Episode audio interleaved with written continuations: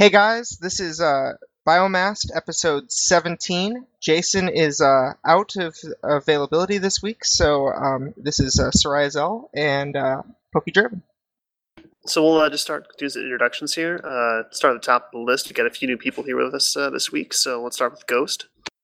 Uh, hi, I'm Ghost Kaiser. I'm a director for Fatal Absolution and a PC level scout. Glad to be on here, guys. Iron Wolf. This is Iron Wolf uh, Saber. I am CP1 um, candidate. Well, not candidate. Well, not that. I'm a C- uh, CP1 Good council member now. Good job. He said it too many times in the past couple months. All right, Killer. Hello, I'm Killer 12, CEO of Corporate. Ra- He kind of cut out that you're CEO of what? I'm CEO of Corporate Raiders and Incident Command. All right, I'm probably gonna botch. Is it, is it Lether? That's right. Excellent. Uh, I'm Leader Yiltron. I was previously uh, the PC uh, coordinator for Rise of Legion, and now I'm an officer in Molten Mob. All right, I'm Pokey Draven, CEO of OSG Planetary Operations and co-host here on Biomast. And uh, as mentioned, uh, Soraya Zell, CPM1, also a co-host on Biomast and a uh, leader in the Top Men Alliance. All right, so uh, we're gonna, we're gonna a few things going on this week. We're gonna start off uh, with Zell, kind of leading up uh, an update on what the CPM's been doing this week. So I'll let him take care of that. Yeah. Um. So we actually had a we had a pretty busy week. We had uh, two meetings uh, with CCP this week. So um, we uh, met with uh, Logibro specifically to um, just kind of uh, general general things administratively and uh, our our first uh, update on on where Legion is. Um, I know there's been a couple couple of threads um, claiming that uh, Legion is, is gone or dead or whatever, and, and at the very least, we can I think we can safely confirm that um, it is still very much um, in progress and uh, on the way um, as far as where things are right now. Um, and then our other meeting was we met with uh, CCP Rattati as well as Logibro um, to discuss kind of sub- preliminary thoughts they had uh, for for what should be in Hotfix Delta and uh, what we thought of them and if we had any other items that need to be on the list. Um, so you know, good good development progress there all around. Out of curiosity, are your guys' meetings always at awful hours, or did the devs kind of cut you a break and, and, and do a good time for you? Because I know you were complaining about it being at you know five a.m. Um, most time. They're pretty flexible. I mean, the the meeting we had with CCP Logibro, he actually um, you know had the uh, I, I have great respect for his willingness to do this. Is he had to do he had to give the whole meeting twice so that he could fit everybody in. Um, but you know, obviously, if there's especially certain people involved, um, you know, you you just kind of have to suck it up. Um, you know, it, it's it depends what you're who if you're meeting with someone in Reykjavik or Shanghai. I mean, the Shanghai hours aren't bad. Um, you know, we had a meeting that I thought was at fantastic hours for me. It, it probably sucked really, really badly for for the European members though. So I mean, that's the other thing to keep in mind is what I consider an awful, awful hour. For some people's like, yeah, that's fine, that's good. So you know, that's there's so many time zones to to keep track of that it, it's going to be awful for someone every single time. Well, yeah, when you've got studios scattered across the world like that, and a lot of players, you know, I know uh, uh, Deddy is UK time zone, and then you've got you know So Shanghai, and then most yeah, and then most of uh, most of the other CPM are North America, as far as I'm as far as I know. So I mean, that's you pretty much landed like the worst possible spread, but it was kind of inevitable. So I was just curious if they were being nice to you in, in some regards. That's that's good to hear. It's like a different hour every single time. All right, so uh, if is there anything you wanted to add to that, Iron Wolf, or Oh, he pretty much covered everything we did talk about that we can talk about. Okay.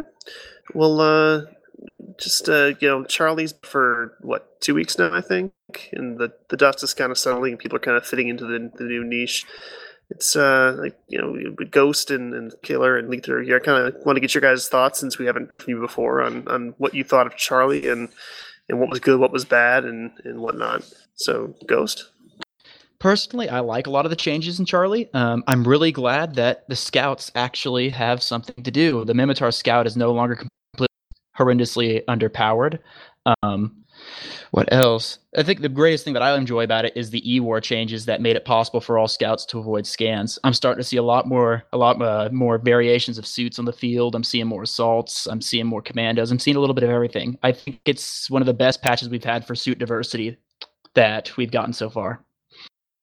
Yeah, like I mentioned last week, it's it's been nice to see a much more diverse spread of suits and, and racial variants of each of the suits. You know, I know the Amarr and Minmatar scouts were hurting for a while. I've seen quite a few of them recently, so you know that that's really good to see. I'm, I'm glad to see people actually being able to use the suits they wanted to because the, the bonuses were, were tweaked in such a way that made it a little more viable.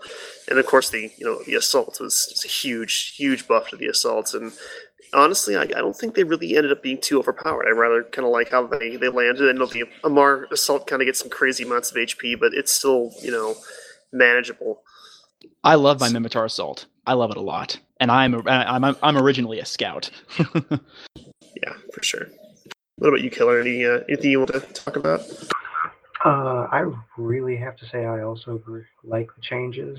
I've definitely enjoyed blowing up one or two cars and a tank with Nova knives, like having a little bit stronger scans on my Gal Scout, and it's nice to see a lot more assaults on the field. Yeah, for sure, for sure. The the whole Nova knife on, on vehicles is, I, I kind of scoffed at the uh, the idea when it was mentioned in the patch notes, but then seeing some of the videos of of these scouts, you know, swarming a tank like little Pikmin and just tearing it apart was was pretty amusing. So that's that's kind of cool to see. Uh, what about you, Lether? Anything you wanted to bring up?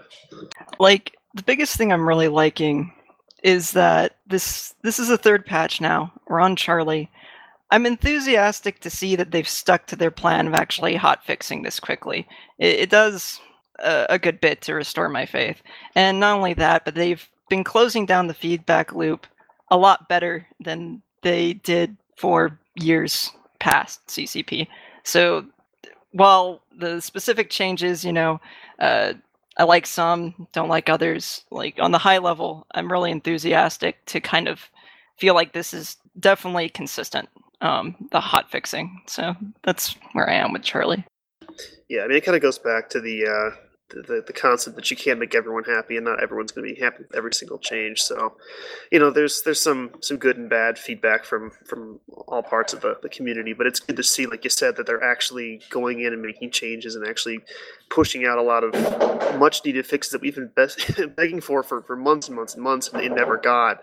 I mean, I think Rattati has reached, you know, god level of the uh, form of the community, you know, uh, mascot, so to speak. I mean, they just they're in love with him and the team and what they've been doing recently because you know this is the sort of thing we've been needing for so long, and it's it's kind of like ridiculous thinking. Okay, well, if you can do this much in three hot fixes, why couldn't you do this much, you know, before when you could actually do client updates and whatnot? So, you know, it's good to see that that loop closing, like you said.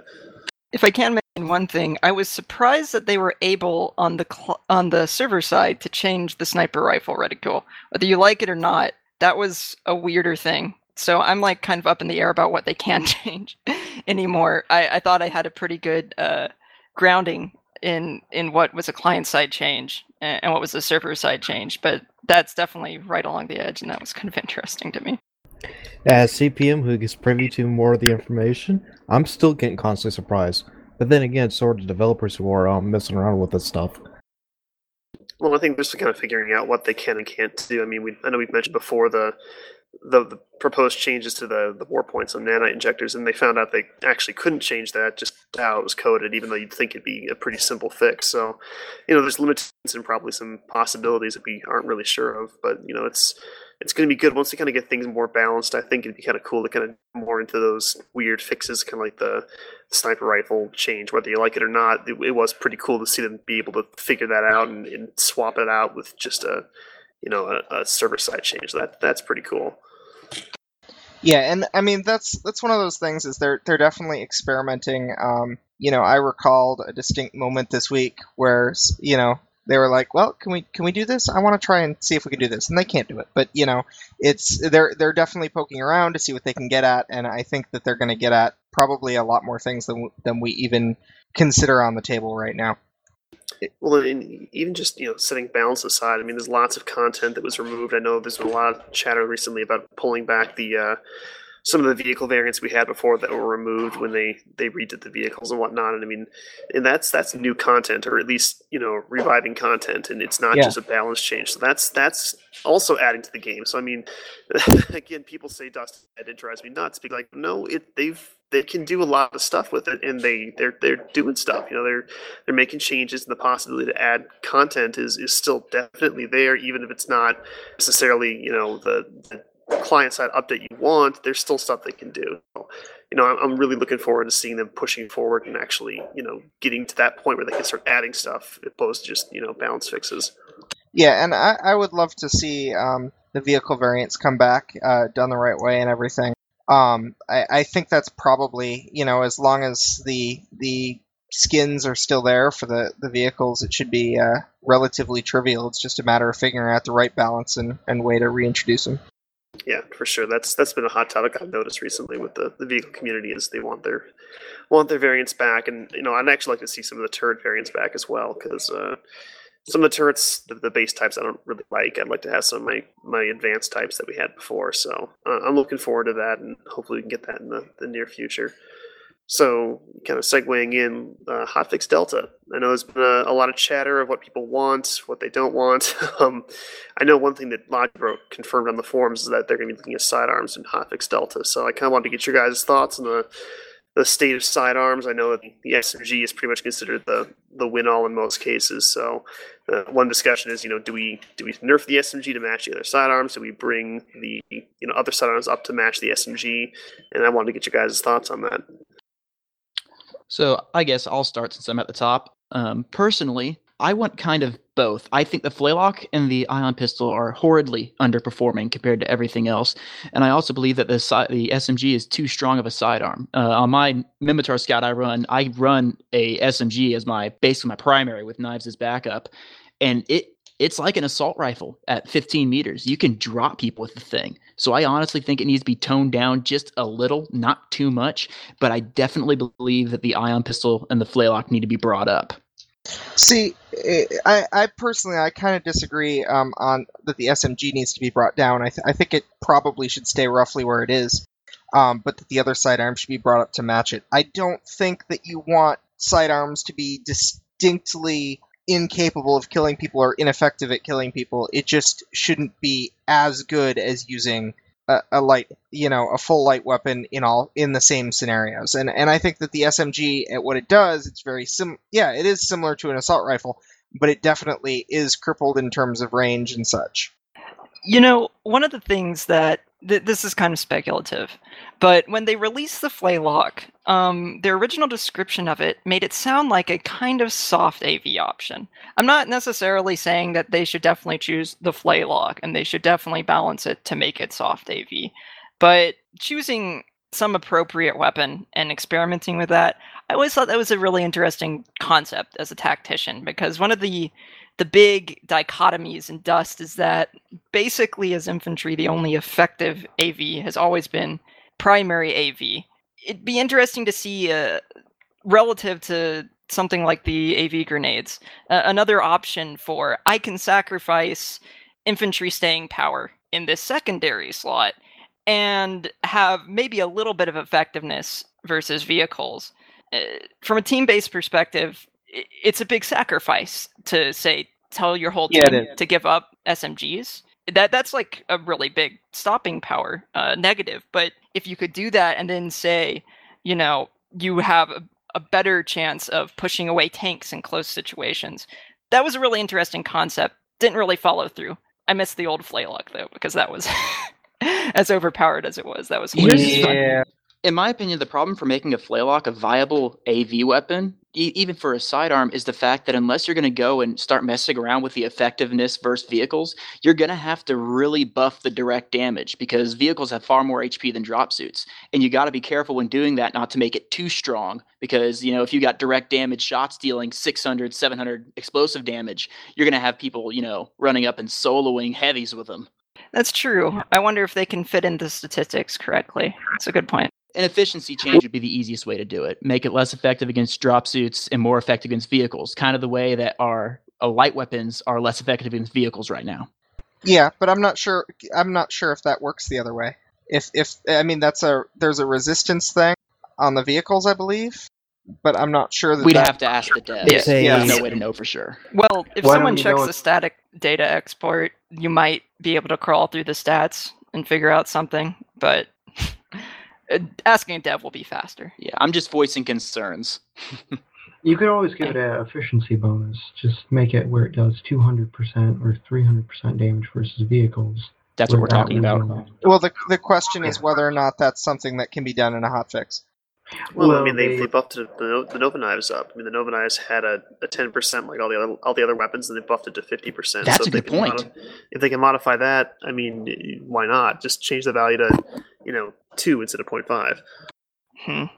That seems possible. I'm gonna go look up the link to static data export. I'm interested because they should have introduced some sort of stat that sounds modestly related on the Nova knives. So Um, I think you bring up a good point with the whole having a backup AV. I mean, one of the the main selling points for me, because I'm a, a bit of a fanboy, was the fact that I can carry a, a primary weapon and then an AV weapon at the same time, and and have that ability to actually combat you know infantry and vehicles at the same time. So I think giving a similar capability to a lesser extent by allowing players to maybe have a variant that, that makes their sidearm more of an AV weapon.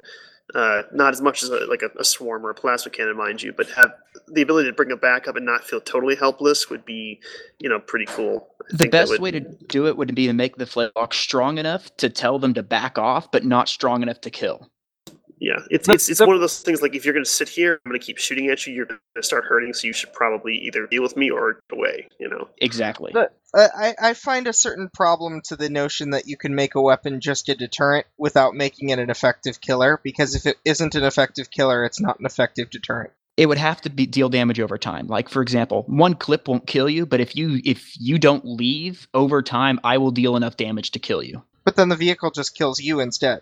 And that's the big conundrum with AV. We've been dealing with this for ages. I know. I, I think that um, my my standing point on the whole um, Flaylock as a as a light sidearm is I'm like, why don't we just make swarms a sidearm? That's about as effective as they That's that'd be the best Well- in my opinion. I mean, that that's certainly a, a kind of legion-oriented discussion. If you ask me, I I think there's definitely something to the dynamic of having primary weapon AV in general that has definitely eh, has definitely set a flavor for Dust, and it's very difficult to balance. That's at least what we have the the history for.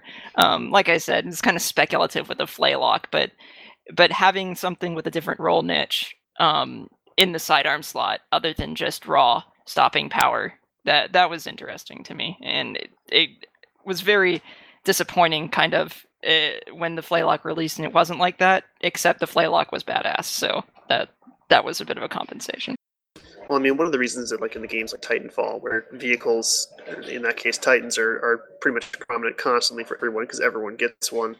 The way they do it is you got your primary, uh, a, sec- a secondary sidearm, and then everyone has an AV weapon. You, you can there's different Yeah. kinds of AV weapons, but everyone's got it. And so since everyone's got vehicles, everyone's got AV. It you can make vehicles overpowered because everyone can switch to an AV weapon without sacrificing much. And I mean, that, again, this is more Legion talk, but the, the concept that you can make vehicles extremely powerful if everyone has the capability of whipping an Everyone AV can is, counter it. works. And it, It- it's not just and it's not just that everyone gets an AV weapon too. They both give you an AV weapon and they also give you a methodology to jump on the vehicle and damage it with a light weapon. Yeah, and So- I'm not saying that. Go ahead. So the inherent point is that every player can always be countered by other play by every other player, which is something that we do not have in Dust because vehicle design is that the vast majority of weapons cannot even effectively harm a vehicle. Well, it's also lack of volume. I think the fact that most people aren't willing to carry a swarm because they know the sidearm is not going to be enough to really keep them competitive against everyone else deters them from actually wanting to carry that swarm all the time, which means that only a few people are going to be actually fighting the vehicles while the vehicles are fighting everybody, and you have a, that balance that appears there. Main people I see fighting vehicles are the commandos because, as, as I said, they could still carry that light weapon. It's a very good AV class. Well, and that's why I was very encouraged when I saw the assaults in, in Legion. They're they're poking at the idea that assaults basically have the commando with the, the two light weapons, and I think that is going to be huge because a lot of people kind of shy away from the commandos for, for various reasons, the speed and, and whatnot. But I think you know, giving the assault class or at least multiple classes have the ability to carry a primary and an AV at the same time, that's going to help a lot in, in vehicles because you can have a, a larger uh, saturation of AV on the field opposed to right now where it's it's people aren't encouraged to do it because they give up way too much to actually pull it off effectively. Historically, like tactically, one of the biggest issues with infantry based AV has been both a combination of the fact that you you don't have that primary weapon stop stopping power. And this kind of generalized issue in dust is that we have a bunch of suits and we have a bunch of different suits for different situations. Infantry is a lot less mobile than uh, vehicles are and it's very difficult to switch out of that av fit. And so that uselessness basically requires you to commit suicide if a vehicle is suppressed from your position. It, it becomes this numbers game. In PC, we saw it just tons. Uh, it, it, used to be that forge gunners on top of buildings, or and probably still is, um, one of your your best bets for getting the vantage point you needed on vehicles if you wanted to use infantry based AV. And then the tank drives away, and if the map is suiting, they can go do something relevant and your heavy is stuck on top of a tower and at best they can jump off maybe walk across the street somewhere and, and get to a supply depot it takes like a minute and 30 seconds it's way too much. and the long moment you walk away from that post and PC, that tank will come right back. Tank comes back. Exactly. so it it's definitely this there are kind of underpinning issues where primary primary weapon AV is its own decision as a as a game design decision and then other parts of the game aren't necessarily supportive of that design choice Well, still, you can be fairly effective using secondary methods of AV like remote explosives and AV grenades. I mean, my shotgun, shotgun scout suit uses REs and AV grenades, and I can take care of most tanks mm, as long as the tanker isn't super good. Yeah, but that's the thing. The moment you start balancing based on player skill, things can go horribly wrong. I mean, like, if, how many bad tankers do you see in PC? Correct. Yeah, I think you could, we kind of need to define, you know, what what kind of role do we want vehicles to have on the on the in the game? Do you want them to be something that's supposed to be common and easily destroyed because of, of high accessibility to, to AV or the fact that they're very strong, or do you want to make r- rather do you want to make AV more accessible and vehicles harder to kill, so it requires more of a team effort to do it, but people can easily do it without sacrificing much, or do you want them to be easier to kill, but it takes a specialist that has to sacrifice a lot to, to pull it off? And I think we've kind of been bouncing between those two and not really addressing a lot of the primary concerns, which, like we've been talking about, is the fact that it's too hard to run AV as a dedicated role and still be viable in the battle because you are so completely taken away from everything, or you have to give up so much that you can't actually be effective in any other role. Whereas that tank can pretty much roll around and, and stomp, and he can, you know. I guess what I'm getting at is there's not enough options for infantry to actually effectively pull it off based off what they have right now, given you know current mechanics and map design and whatnot. So we kind of need to address: Do you want to give AV to a lot of people and make tanks difficult to kill, or do you want to give AV to a few people and make tanks easier to kill? And I think we kind of need to decide what that's going to be. Well, I, I think part of it, my personal thing is um, it, the the need for a role is distinct. I think um, that labs and, and dropships both have a very specific role in how they play into the into the field that doesn't involve just being stronger. Um, they're they're transport mechanics and they work very well at that in general. Um, I don't think tanks have a role in the in the gameplay. I think that we need a, a bigger emphasis in, in Legion, hopefully, on uh, actual fortifications that need to be taken out. Um, but I, I think that what I would really rather see is it. I, I think effectively my, my sticking point, and I think I've said this before probably on the podcast once or twice, is that um, a, if you if you zero out player skill um, as something you shouldn't balance around, um, a player should equal a player. Which means that if we currently have the game the way the game is currently written, where a tank is can be manned successfully by a single player, they should be about as strong and easy to kill as a single player on the ground. if they if you want to make them stronger, which I think makes a lot more sense from a game design standpoint, then they should be team-based vehicles. I think they I think that they should require multiple seats. Battlefield comes to mind. If you've ever seen a good tank team on Battlefield, solo tankers are good, but a good tank team is the real strength of a tanker. Uh, I, I have a lot of experience in Battlefield, so I will bring that up when coming talking about vehicles.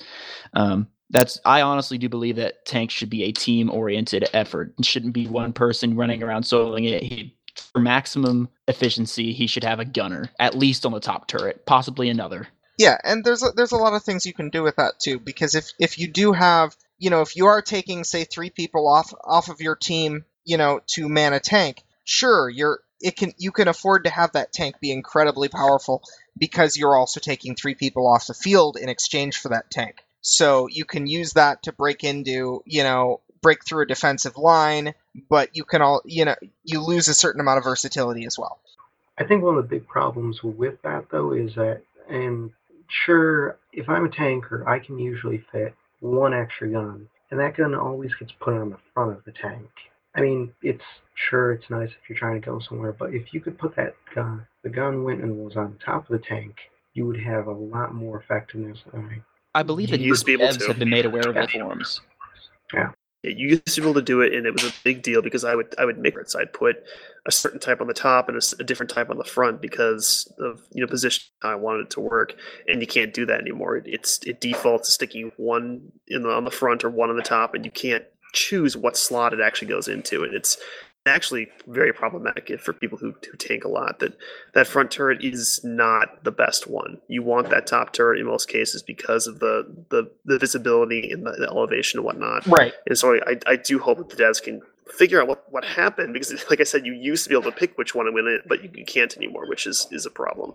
I mean, like my personal opinion would actually be for that that uh, front turret to be the driver's turret because then they cannot fire behind them, um, and their their primary need for the ability to use the main gun and the top gun, which is obviously better, would be to have additional gunners.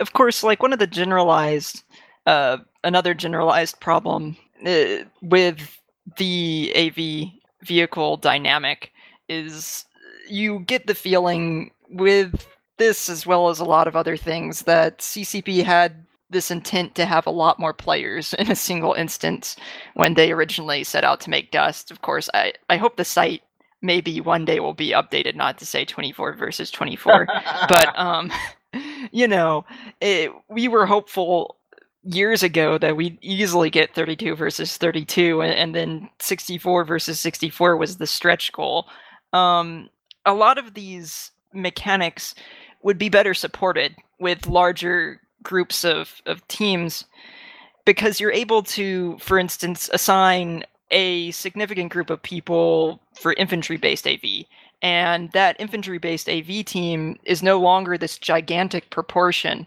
of your uh, your entire team that they've gotten a critical mass where they can provide AV support but they're not hemorrhaging your resources at other locations. So it, it's kind of difficult to say that number how many people they're kind of intending to support in structured battles of course in legion you know salvage etc but uh i- is it like kind of critically important to deciding whether as a community we we really should support uh the current dynamic or not? Because i really don't think it works at this number of players. Um it that's a personal opinion but I mean- that's a pretty valid point. My thought has been that if it was set up so that an ideal tank needed three people, you could put tanks at a, at a state where you would need roughly three people to AV them down. Um, I would like to see a point where AV is considered something that has to be, you know, selected in a in a team. You know, you hear, okay, well, we need some ADS pilots, we need a tanker, or we need a couple of tankers, we need some heavies, we need some logis, we need a couple scouts. You don't really hear someone specifically saying we need we need AV. Well, one of the things that we do tell people to do is have alternative AV fits in case things go real wrong. But but yeah, it's definitely not a primary role by any stretch of the imagination for exactly the mobility uh, reason that I mentioned earlier. You just you unless you know specifically that the enemy team is bringing in a particular type of vehicle to a particular place and and this is very uncommon these days because people tend to either park in the red line or else uh, they are much more mobile than vehicles were in, in past metas. Um, unless you know those things, you can't tell people to come in with AV at the beginning of the game. it's it's not a role that you're searching for. At best, it's it's something to have when it's like, oh my god, they had five tanks. Like I don't know why they did this, but this is wrecking us. Switch to your AV fit. Like the only map or NPC that I ever hear someone actually being told to bring AV to the start is I'm not sure if the terminology you guys will understand, but three point mushroom map with the PS3 building um, in the city. That's I always hear people say put Minmatar commandos on that mushroom, and it's so assault dropships in the city. That is the only map I ever hear people actually talk about bringing AV because they're so powerful in that central position. Everywhere else, I never hear it ever. Well, and then again, you're saying bring a commando because the commandos are the best suited for that AV role because they can mm-hmm. still double as something else. Well, the Minmatar Commando because of the explosives bonus. Minmatar Commando Proto Swarms are they're they're nasty. It's the oh, only sure. viable a, a, a, swarm suit in my opinion. I've got advanced Minmatar Commando. If for a non-tank dropship, I can take it down in a single clip if they don't fly away because afterburners yeah, that thing. yeah, and I just want to say that it's wrong that the Swarm Launcher is exclusive bonus to the Minmatar Commando. You guys should fix that and give it to the Caldari too. I'm, I'm just saying. I'd be fine with that.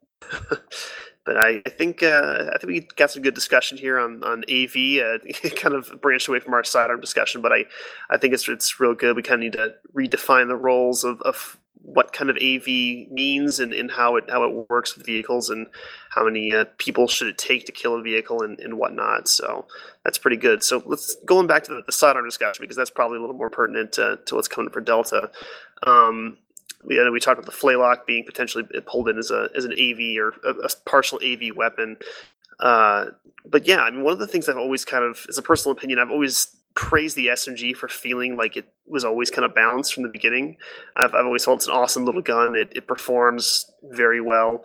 Um, and I, I kind of like to see that be more of the benchmark to bring the other ones, other sidearms up to that level. My only complaint is maybe perhaps that it's a little too effective at longer ranges when aimed down the sight. It's it's pretty much pinpoint accurate when you're you're aiming down the sight with the little SMG. So maybe tweak that a bit. But yeah, I, my my personal opinion is I think we should probably take a look at the Flaylock and the, the ion pistol, like you said, and and bring those up. Um, scrambling pistols in pretty good place. I know some people do some some nasty work with that. I'm, it's not really my play style, but I, have seen people you know tear stuff apart. So uh, that being said, what do you guys think about the, the ion pistol and, and the uh, the scrambler pistol? What are your, your thoughts on potential buffs, changes? You know, what what should be done with those? I miss earlier scrambler pistols so much. That used to practically be able to snipe with a scrambler pistol. It used to have some incredible pinpoint range. I believe it still does. I haven't used it in a while, but I don't think the range got touched. Yeah, range yeah. has been significantly brought in. It has. Interesting. Yeah, the one, the one thing that still perturbs me though is the um, rate of fire nerf that they gave it in 1.8. Oh, it's, yeah. it's painful to use. I try using it again. I'm like, this is awful. You know, it's okay. It's so slow. I'm gonna I'm gonna be devil's advocate here. Um, personally, I like the scramble pistols rate of fire where it's at. Um, I felt that in before the nerf, it was literally a spam weapon. It, you could spam that thing CQC and you'd pull off a random headshot or two. It was far too easy to use. If they want to make it a mid to long range sidearm, the rate of fire is right where it needs to be. That's at it's least in my not opinion. a mid to long range sidearm though. It's a short range one. Well, not a sh- I think it. Where does the ion pistol land on that? And then, if the scramble pistol is short range, then where's the ion pistol supposed to be? Point blank. ion all... pistol range is laughable. It's not effective past ten meters unless you're really, really accurate and ADS. Well, I also, think it's great the fact that its its whole gimmick is that you can charge it up, and you should never charge the ion pistol because it's never a good way to die. Yeah, it's never charge the ion pistol. I, I, you know, it's. I think uh, I might have spoke with Iron Wolf in the past about this. I forget, but the the concept of, of making the charge shot actually fire more like a shotgun and use uh, a proportional number of, of bullets depending on how how uh, long you charge it, and then not make it actually blow up in your hands after every shot. I think it should probably consume a good chunk of your heat buildup. But you know, the fact that it overheats, even with like a partial 25% charge, I'm just like, why would you ever want to use this in this manner? Personally, I think that uh, well, first of all, overarching concern for sidearms. I really think sidearms should be deadly. They're made for last resort weapons. The reason the where they differ from primaries is their ability to engage multiple targets. I think the ion pistol and the flaylock, the biggest problem with them is the inability to engage a single tar- target and kill in a single clip. Flaylock, it can't kill like a decently tanked med frame in three direct shots. An ion pistol has trouble chewing through uh, med frames in a single clip as well. Um, I think that the they both need a, a, buff to damage. Flaylock needs a direct damage buff, and the ion pistol needs more damage, somewhere in the 60 to 70 range. Which, if I did the math correctly, it puts its raw damage output at somewhere near 680 to what 800, I think, somewhere around there, which is enough for a, for a tanked frame. Um, I also think that, as you said, the charge function needs to be brought into line because it's useless. Um, it'll get you killed more often than not. They need to make it so that you don't overheat in one shot. And apart from that, I think the range is kind of okay where it's at. It's just the dispersion also needs to be brought into line. That thing is horrifically inaccurate. Yeah, I found that you would have to have sharpshooter to make it even viable. And it, it sort of becomes viable, but it, it's certainly not the uh, the best option. You use it more just because you want to use it, you know. And I think SMG that's, that's not better. good. Yeah, yeah. I mean, you, you basically you use an ion pistol because you want to use an ion pistol. You don't do it because it's the best weapon for the play style. Because you know the SMG is, like you said, quite good. But I, I guess I, I do like where the SMG is at. You know, maybe sans some tweaks to, to, to, bring down some of its its ranged ability. But uh, yeah, and, and also the uh, the bolt pistol. What are your guys' thoughts on that? I'll be honest, I never see it. I would agree. I, I'm awful with it. I prefer higher fire rate weapons, but I, I, I never see people get killed with it. It's a great finisher. I love mine. it is. It's, it's a it's a nice weapon. It's just that it's really off-putting with the way it works, and that's why a lot of people don't want to use it. But if you can land all shots with it, it's a pretty powerful pistol. I honestly want to say that um, I really would love to turn it into the legitimate space magnum. I would be all for removing its uh, removing its spool up time, and then just giving it some insane recoil to compensate. Or at least remove between between every shot and just have it for the initial one. Eh, that'd be an interesting way to put it. I could live with that actually. Now that I think about it. Yeah, especially when its operation reduces the charge time. But from my understanding, it's not the charge time between shots; it's just the initial charge, which it doesn't really you know help that much you know it's it, dps it's, as, as i said uh, the problem with it in my opinion is that sidearms are supposed to be there for when you've caught with your pants down reloading okay? You've got this guy in front of you you have to kill him right now. You don't care about anyone else just him. If you pull out a flaylock you won't kill him in one clip you'll get killed and reload. Ion pistol you'll miss half your shots you don't deal enough damage you die and reload bolt pistol, you just take too long to kill. It has the damage there, but just the charge up in between the shots, anyone decent will drop you, and that's that's it. Uh, SMG, it, it'll rip through people. It does its job. Magsec does it too. The scrambler pistol will tear people if you get headshots. It's it's in that reference that I think the other sidearms are really underperforming, and it's why we don't see them because they don't do their job when it counts. Well, the other the other thing that sidearms could do is um, fill in a role that your primary weapon may be missing. Uh, for example, sniper rifle and SMG is a very good combo because sniper rifles are terrible at short range. I think I read a post on the forums very similar to this. But yeah, no, I, I, I do agree with that as well, um, and that's why I'd love to see the bolt pistol having more range. So it'd be a, it'd be a good a good weapon to use if you're using something shorter range, like an assault rifle, so you can still people out that range, or a shotgun. Yes, what, one of the really nice things about sidearms I always enjoyed was they had a bit of a consistent design, at least for the ones that, that count. The SMG has usually been the jack of all trades sidearm, and then the other sidearms have had this kind of stipulation that this will work really well if you land a skill shot and that was kind of its defining role as a, a sidearm. It, it's not like a, a regular weapon where, you know, if you don't hit a headshot or you know you don't control the dispersion or whatever, um, you can still easily control it in many cases. It would be really nice to see them unify the sidearms in some fashion or another to to bring the ones that are lacking, like the flaylock, like the bolt I, I don't have an opinion on the bolt pistol because frankly I've never used it, but um, to bring those more in line with that mentality because to me that that kind of screams sidearm. That's like this is auxiliary, but if you're a specialist, like you've got that much more of a leg up. It, it's kind of a fun dynamic.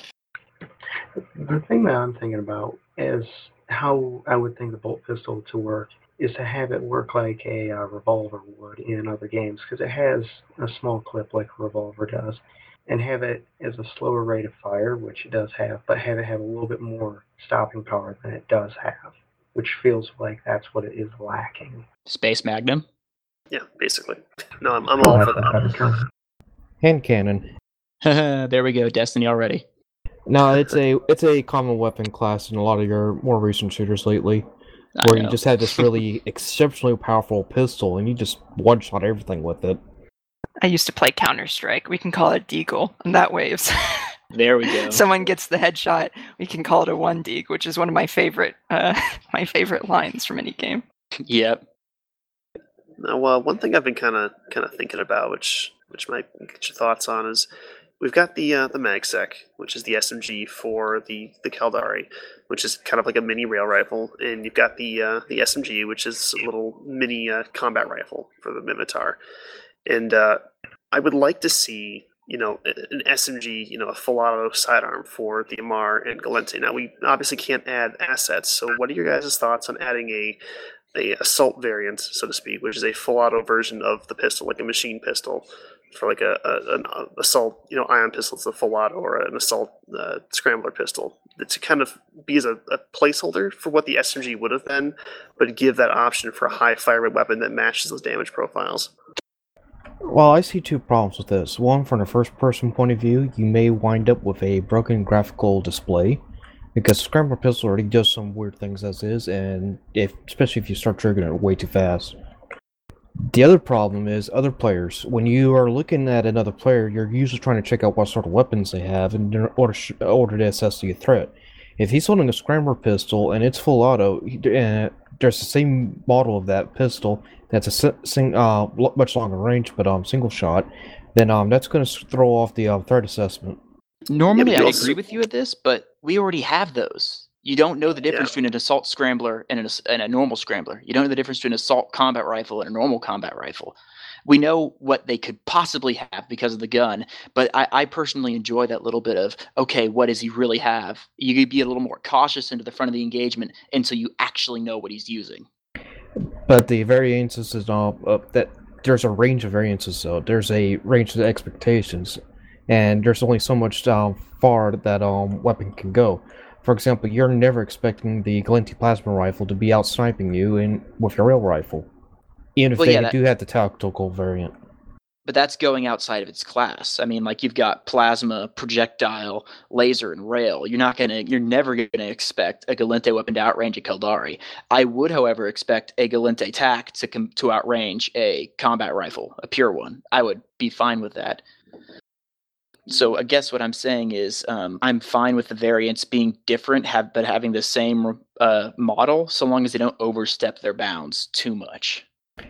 And that's that's what I was basically saying too. If, if you go too far to it, then um players it's going to really upset plenty of players. it is it is a concern. Uh, uh, I would say a smaller one, but still a legitimate concern. Another uh, thing on sidearms I found interesting was the uh, the recent decision to make the sidearm damage mods be an eight percent at, complex. I'd always kind of thought, okay, well, it's a damage mod; they all have the same profile. I never really considered the idea of, of making lights and sidearms actually have a higher percentage than say heavy. So, I think that's that's interesting. I again haven't played around with them enough to really to get a, a strong read on if those damage mods are helping enough to bring them up in terms of you know viability as a weapon. So I think you know that aside, I think we should probably focus more on on balancing the weapons amongst themselves against the SMG, so to speak, in the in the mag magsec. But uh, I am glad to see that with the increase to the fitting slots and the HP of the uh, frames, that we're actually getting a, a boost to the sidearms to kind of help them keep up. And it also allows for some interesting gameplay because I know someone mentioned they use the the SMG as a primary weapon, which is pretty legit. So it's cool to see that you can actually do that and, and gain some advantage in, in having that additional damage over you would over what you would have with like a light weapon damage modifier. Well, the main reason uh, that was Ghost that was used as SMG as a primary because uh, I use it, it's not really a primary. Knives are my primary on that suit. The Minmatar Nova knives on the suit are absolutely deadly, and since I'm point blank anyways, that assault SMG is absolutely fantastic. Especially if you really want to go glass cannon, you can run two complex sidearm damage mods, and it will flat out shred people if they're not careful. You, it's insane how quickly you drop them. I think that as a balanced change, that was pretty cool to see because the high slot, the opportunity cost of giving up that high slot basically guarantees that you're not going to be installing the sidearm damage modifier unless it's your you're doing a specialist suit. You know, you're Like you're running glass can, yeah. yeah, glass cannon, Nova knives with and SMG or, or some other uh, interesting combination. And and I kind of liked that they were able to to squeeze that in, I guess. And it really doesn't change too much of the other balance mechanics. So kudos, and I, I love to see there isn't that much uh, stuff and dust that you can touch like that and and not have some sort of horrible rif- ripple effect. But uh, but in this case, I was I was real pleased. Yeah, that was pretty legit. So uh, moving forward, we're we're kind of getting close to the hour mark here. Uh, another discussion. I, I'd hoped to get Cross on here because Cross kind of started the thread on the forums, but uh, discussion for Delta is uh, thoughts on revamping the support role and the logistics suits, and uh, and what do they need? Anything? What should change? I kind of want to get your guys' thoughts on on the support role in general, and anything you think needs to be to be modified. Personally, who here has played XCOM? Uh, out of curiosity, just just by just by show of voice. Okay, well, my comparison there dies. Um, support class in XCOM I considered to be very, very, very similar to what I wanted it to be in Dust, which was it was similar to the assault in the fact that it could perform on the front lines, but it didn't have the killing power. It was still a viable, it was a support class. It helped the people around it. It wasn't just the little equipment trolley. They actually had a very important role in suppressing targets and providing backup. They weren't the main slayers, they weren't as tough, but they could hang with them. That's what I'd like to see a, uh, the support class like. Yeah, I totally agree. I, I hate the, the mentality that, oh, well, you're a support class, so you should be terrible at killing anything. So, you know, you get a sidearm and that's it. Um, I, I think that as a general design, every suit should be a combat suit. Um, it needs to be effective in a combat situation, some better than others, some better in certain ways. You know, the, the scouts being better in more of a stealthy combat, the assaults and commandos more as a, as a frontal, and the sentinels as a, a defensive. But I think saying the logistics is, are not a combat suit is is just wrong. I think they're more of an indirect combat. You know, they they're good with mass drivers. You know, they're good at suppression, that sort of thing. And I, I really I don't like that that mentality that you need to you know nerf the the combat effectiveness of a of a logistics suit because a lot of people will quote oh well Logi ships and Eve don't have any guns and I went well you're right but the fact is that Logi ships and Eve can make other ships impossible to kill. They're, the, the potential support abilities of a Logi ship and Eve are astronomically higher than the support of a, a Logi suit and Dust. And so I think to try to make that comparison is just is not viable. So you know, you kind of look at the logistics, don't get hung up on the term, and, and, understand that it may not be, like you said, the best killer out there. It's not the Slayer, but it can still actually, you know, put up a fight, and it's not going to be totally screwed if it gets caught with his pants down. I mean, it's an FPS. Going back to that example for me, if this is one of these conversation topics that I uh, love to to have with people, Eve has a lot of things that can inform Dust but it has a lot of things where you need to be skeptical and say whoa there and that's one of those one of those places where it's like logistics with very low combat capability in an fps is no fun. It's just legitimately it's not as fun as it is in an mmo because in an mmo you're you're having a primary combat capability isn't necessarily how you would interface with the game on a regular basis. It, it's no, not kind of. No one likes being the equipment trolley, is what you're saying. Right. Well, I mean, that's just not an FPS thing. I, I agree wholeheartedly that if at any point you end up with a, a high level objective of like, let's make this so that it basically only does equipment or auxiliary roles, and when it shoots things, it's basically impossible. That's what's gotten us into problems with like tiers it's actually the same exact problem with tiers. Not to get off on a different discussion, is that you shoot people and you have no ghost of a chance of winning. Pun Poor intended, I guess. Um, but uh, one of the interesting things I, I haven't seen the thread that that Cross posted. I've heard some interesting news from the the CPM about some ideas with with uplinks. I know you guys can't talk about it, but I, I will say that the logistics role has a very interesting niche in Dust because the spawning system in Dust is incredibly cripplingly flat, and that the only way that CCP ever resolved that in the past was with uplinks. And they basically buffed uplinks to the point that they could be a, a, a crutch that the spawn system can lean on these days because there's no other form of mobile spawning whatsoever. Um, I hate I, I will say I hate them so uh, much. I, I hate that we have to rely on them, but the other options I usually see are things like medium attack vehicles. Those are never coming until Legion, right? So, like, w- without those sorts of other mobile options, I, I will say that the logistics role, I, I kind of see where they are now as a lot better, a lot better than where they were in the past, especially now that the assault is maybe moving more into line with the standard I want to kill shit suit. And then the logistics is kind of like, eh, uh, I'll I'll use this for some equipment. And I think it's a little bit more in line. It's able to kill things. I would like to see some more suppression based weapons. I miss the mass driver um, as a suppression oriented weapon. As Light a, machine gun. I, well, that's a map design thing. Um, but but yeah, like area denial, maybe I should say, is kind of a niche that we're missing in weapons that I'd kind of like to see. I, I want to say come back, but it was never really there. I'd like to see some weapons oriented around area denial um, that aren't necessarily oriented towards raw killing. That being said, you should always be able to kill someone with whatever you have in your Yeah, hands. So similar to the uh, AV as a deterrent thing, it's very hard to do area denial without area death. Yes, That- it's the that's th- it's the threat of death that keeps people out. You're gone. So there, yeah, so sorry. cut out. sorry, it's a difficult balance discussion. That's true. It's kind of a high level concept. I, I won't pretend to say I have an answer to say do this. You know these numbers here, buff the mass driver like this, and, and nerf this. Uh, you know armor class, but I I kind of miss that from the logistics role.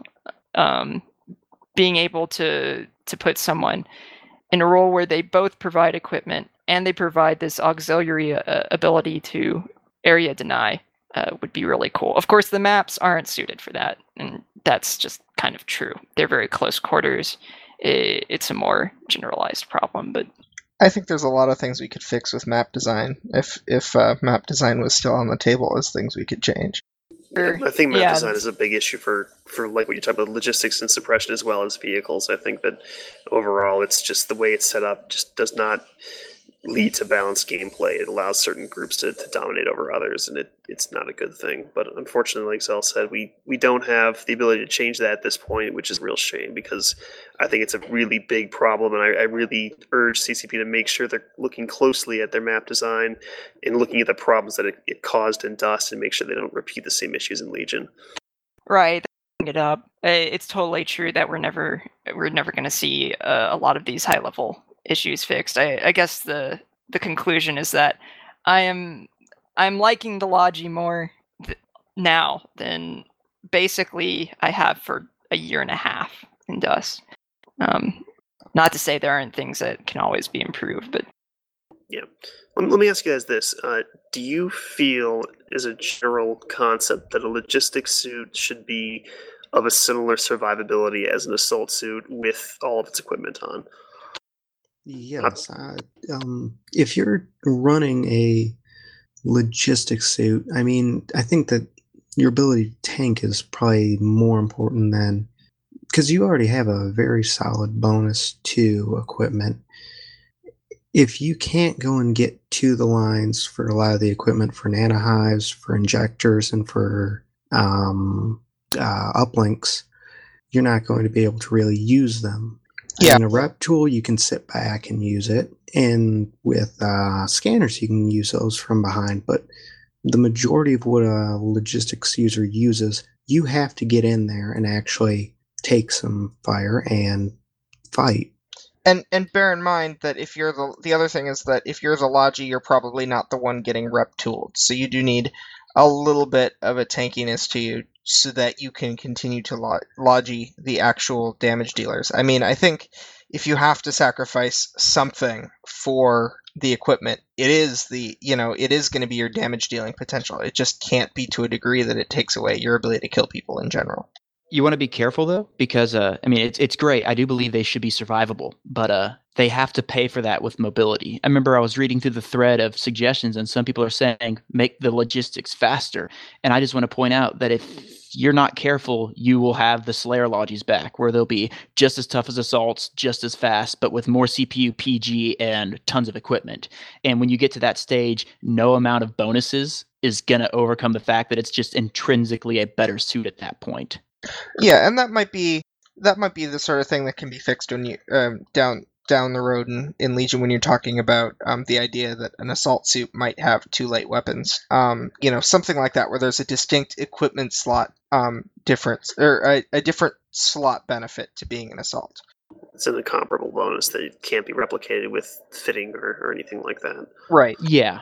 Yeah, that that has tended to be the the central issue in, in balancing these things. Um, I, I have been again happy to see the assault suit what they've been able to do is you know give them more slots in certain places. I, I was always the original Logi template was like let's give them more high slots and low slots than a, a comparable assault suit. And in the current in the current environment with Dust, modules are basically the only deciding factor. The number of modules for uh, the actual core statistics that you get off that suit, especially when they're as similar in in speed and other statistics as the logistics suit and the assault. So, like the balancing game is real hard where these things are Yeah, I mean, I, I would lean on saying that if you if your suit has more equipment slots um, on the Logi, then your assault should perhaps have more in terms of high and low.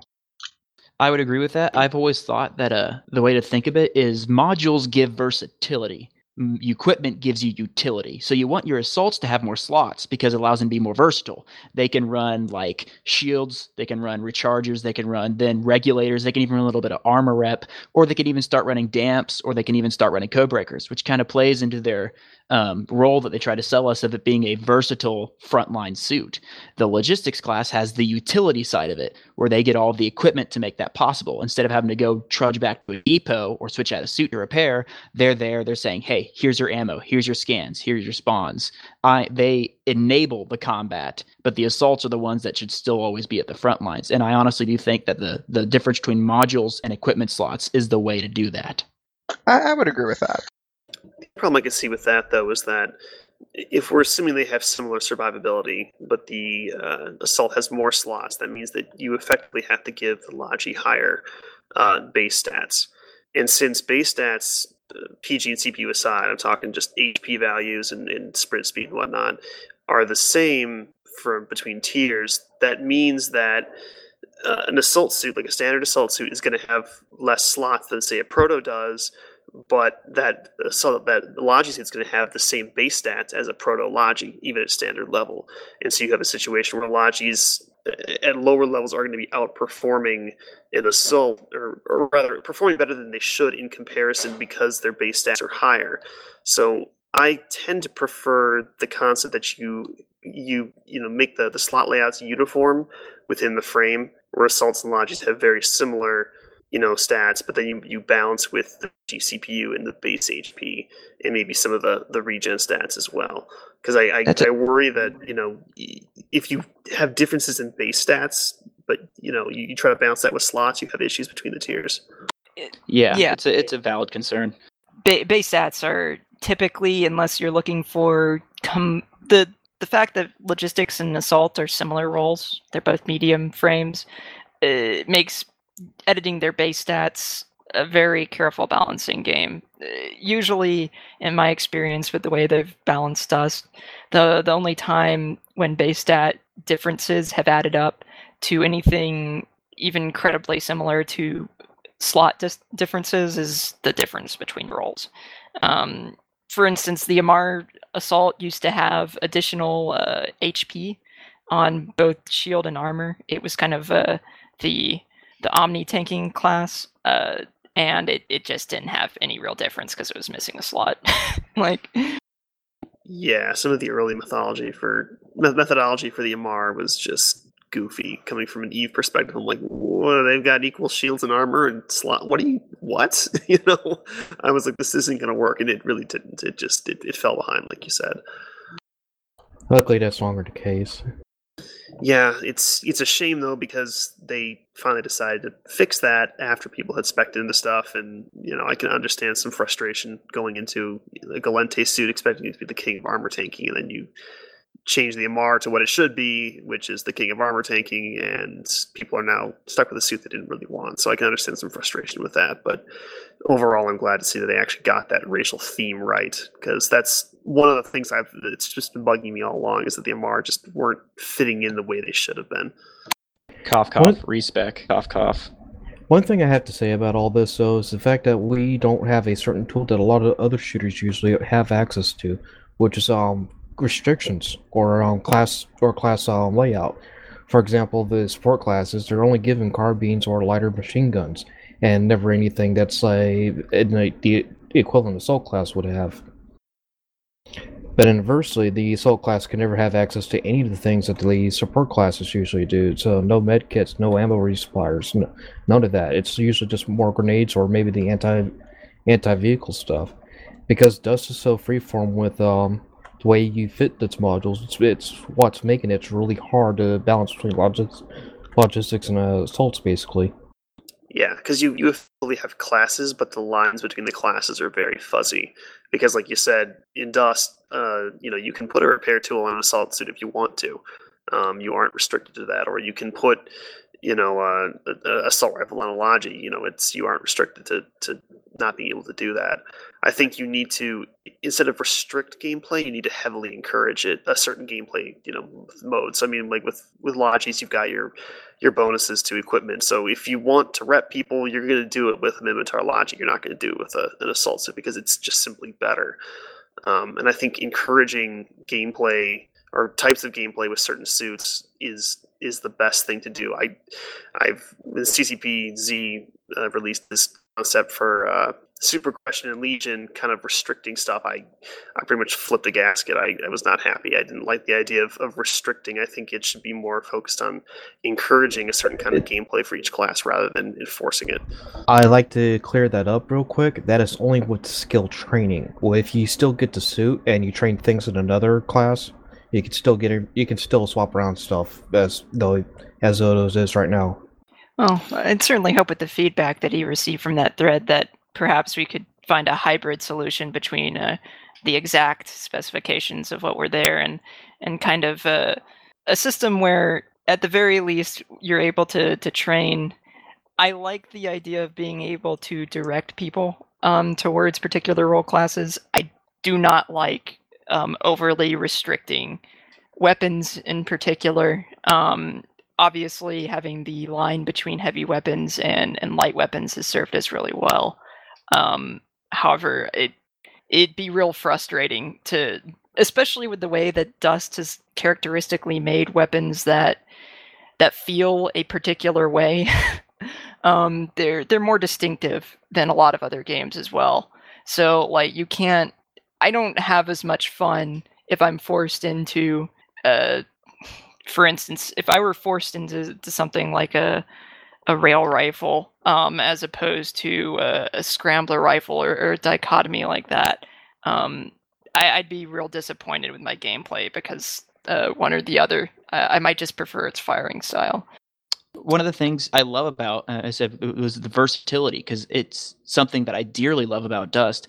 For example, when I played a PC versus OH today, I ran into a gal um, logistics that ran a shotgun, and I was very surprised until I thought about why he was running it. He was running a Gallente Logi that was damped and running uh, focus scanners. The whole point of the suit was built around eliminating scouts.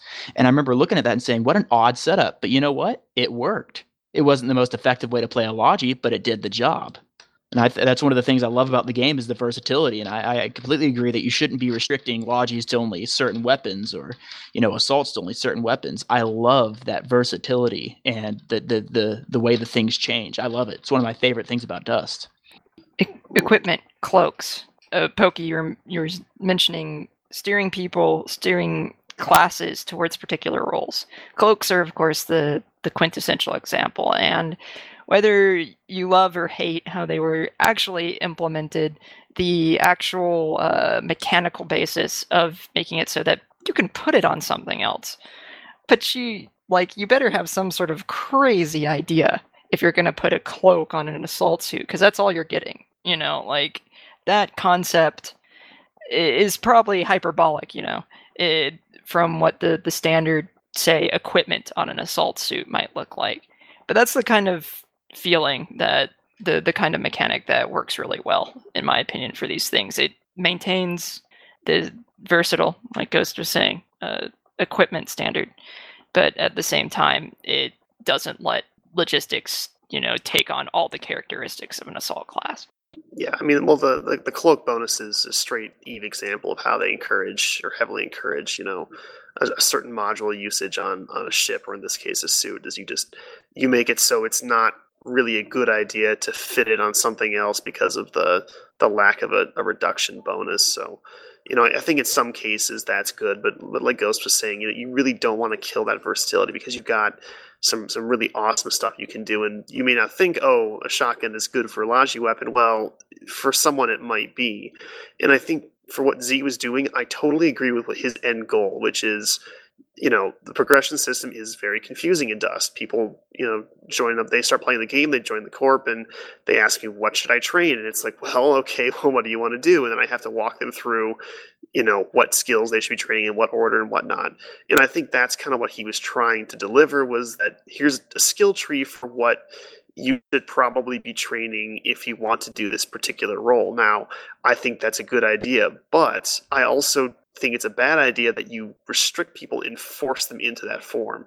So, I mean, I, I kind of put together a thing on, a long time ago when this first came out, where it was similar to his his his methodology, where you could, you know, say, okay, this is kind of the, the order you want to train stuff in, you know, skill by skill. You know, this is what you should be training. But you could flip a switch and it would turn on all of the other available skills. So all the skill tree really did was hide skills that were unrelated to the class. But if you wanted to train those other skills, you could flip a switch and go into the the really meaty part of the, the skill system, which is what we have now, where you have the entire skill tree open up and, and visible. And there's no limitation on, on being in either of these these modes. It's just it hides the stuff that you probably don't need to see as a new player. But if you want to, you've got the option to actually turn that on and take a look at it. So I, I think in terms of, of what he's trying to achieve, I think it's a really good idea. You know, it's it's good. I just want to really stress that they not restrict people and force them into a certain training methodology just to, to make it easy. You know, make it easy, but still leave that option open to to do some goofy stuff. You know, if let us make stupid choices, but tell us when we're going to do it. You know, customization. I uh, suggested a certificate uh, certificate system. Basically, um, Eve had one earlier, but they um done revamped that entirely.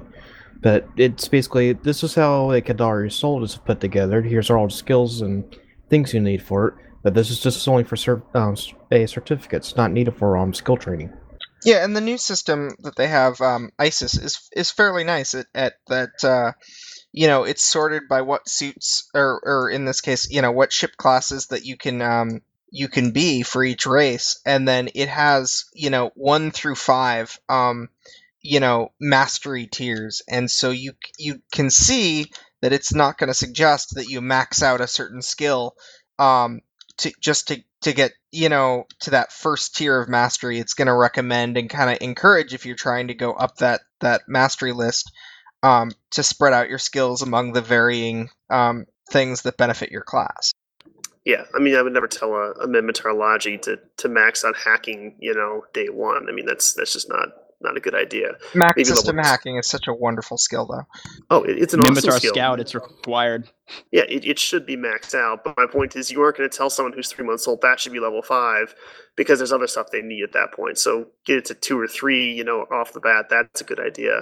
I think making it very clear, like you said, with mastery levels on, you know, you should fill out mastery rank one before moving on to mastery rank mastery rank two, and that's going to really kind of help that progression be more logical and, and make sense for players because people say, "Oh, well, should I get electronics maxed out to five? And I went, "Mm, "Yes, but not right away. You know, get it to three or four, get it to five later when you need it. You know, because it's it's an expensive skill to get up to five. You know, level five costs as much as levels one through four combined. So, you know, players often get confused when you say, "Oh yeah, yeah, that's the best skill to have. You should set out." And they go, "Really? Well, no, not right away." so, I don't want it to be confusing for for new players in that regard.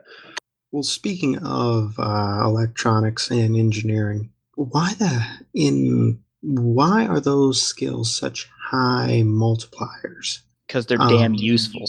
We're- yes, we're but getting- yeah, they're also very basic skills. And if you look at the armor skill, the shield skill, those both have a multiplier of I think two or three. We're I mean, we're like real close to time, but this is a fantastic discussion. I'd like to say that this will be controversial. I absolutely hate the core skills. I've come to this conclusion after a very long period of time.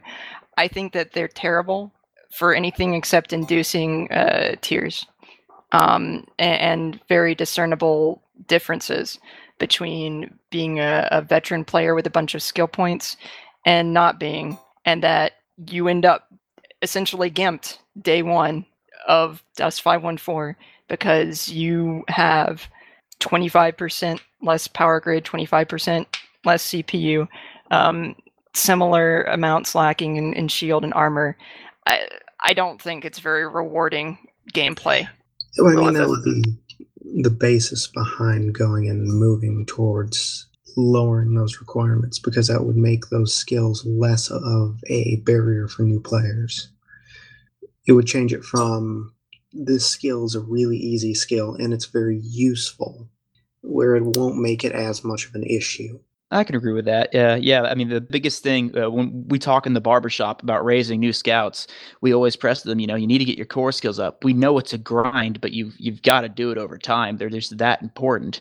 I would really agree that uh, that just make them less of a grind because they're they're they're really the basis for anyone wanting to go to the competitive level. Is you got to have your core skills up and you've got to have what you need there, and it's such a grind for new players. Well, I I think this is probably a pretty good, co- pretty good topic, but we're, we're unfortunately against a, a hard time limit here. Zell's got to get going, I think. So So, uh, Iron Wolf. Yeah. Yeah, so let's let's uh let's postpone this for next week. I'd love to have you guys back and we can discuss this in detail. But for right now, let's do some quick uh, shout outs. We'll go on the list. Just anyone you want to do a shout out to, just uh, let's have it. So, uh, Ghost. Uh, shout out to the barbershop, you guys. Shout out to Anime Empire. You guys are fun to chat to, and shout out to my corporation because you guys are awesome. Okay, Iron Wolf. Hey, shout out to Snorri. Shout out to um, well, CCP um, Rattati, CCP Logibro. Shout out to the United States Postal Service. All I think right, that joke's going over most people's heads. all right, Killer. Uh, shout out to all the folks in Top Men and Corporate Raiders, um, as well as to the devs. All right, Lether. Sure. I'll uh, let me look this up. I'll do a personal plug. First, I'll, I'll say uh, shout out to, of course, my alliance and, and corp. You guys are great. And if you do the Twitter thing, let me bring up my Twitter. I believe it is twitter.com slash y. If you want to follow me on Twitter. All right, sounds good. Uh, shout out to uh, my corp, OSG Punch Operations. And shout out to Derry, who uh, was gonna was gonna stream for us this week, but he cut his finger off. So he's uh, been recovering from that. But uh, we'll hopefully have him back next week, and uh, we'll be streaming again. So I apologize for that. And uh, shout out to you guys for coming on. Good to see these faces here. So uh, hope to see you next week. So- Lether, Lether, take your your button, finger off the button. Um, and uh, I'm gonna give my shout out uh, to uh, Ghost Kaiser, Killer Twelve, and uh, Yetron, Lether Yetron for giving us the uh, a, a couple of new guests, which is uh, you know always nice. Sometimes our, our episodes tend to feature the same people over and over, so it's it's really cool to have new voices in the, in the chat. Thank you. Yep, All right, guys. Well, that's gonna conclude our episode. Uh, hope to see you again next week. So, this is episode 17 of Biomass. We don't really have a title. We'll have to figure it out later because I think these guys have to go to a meeting. So, uh, catch you next week, and thanks for listening.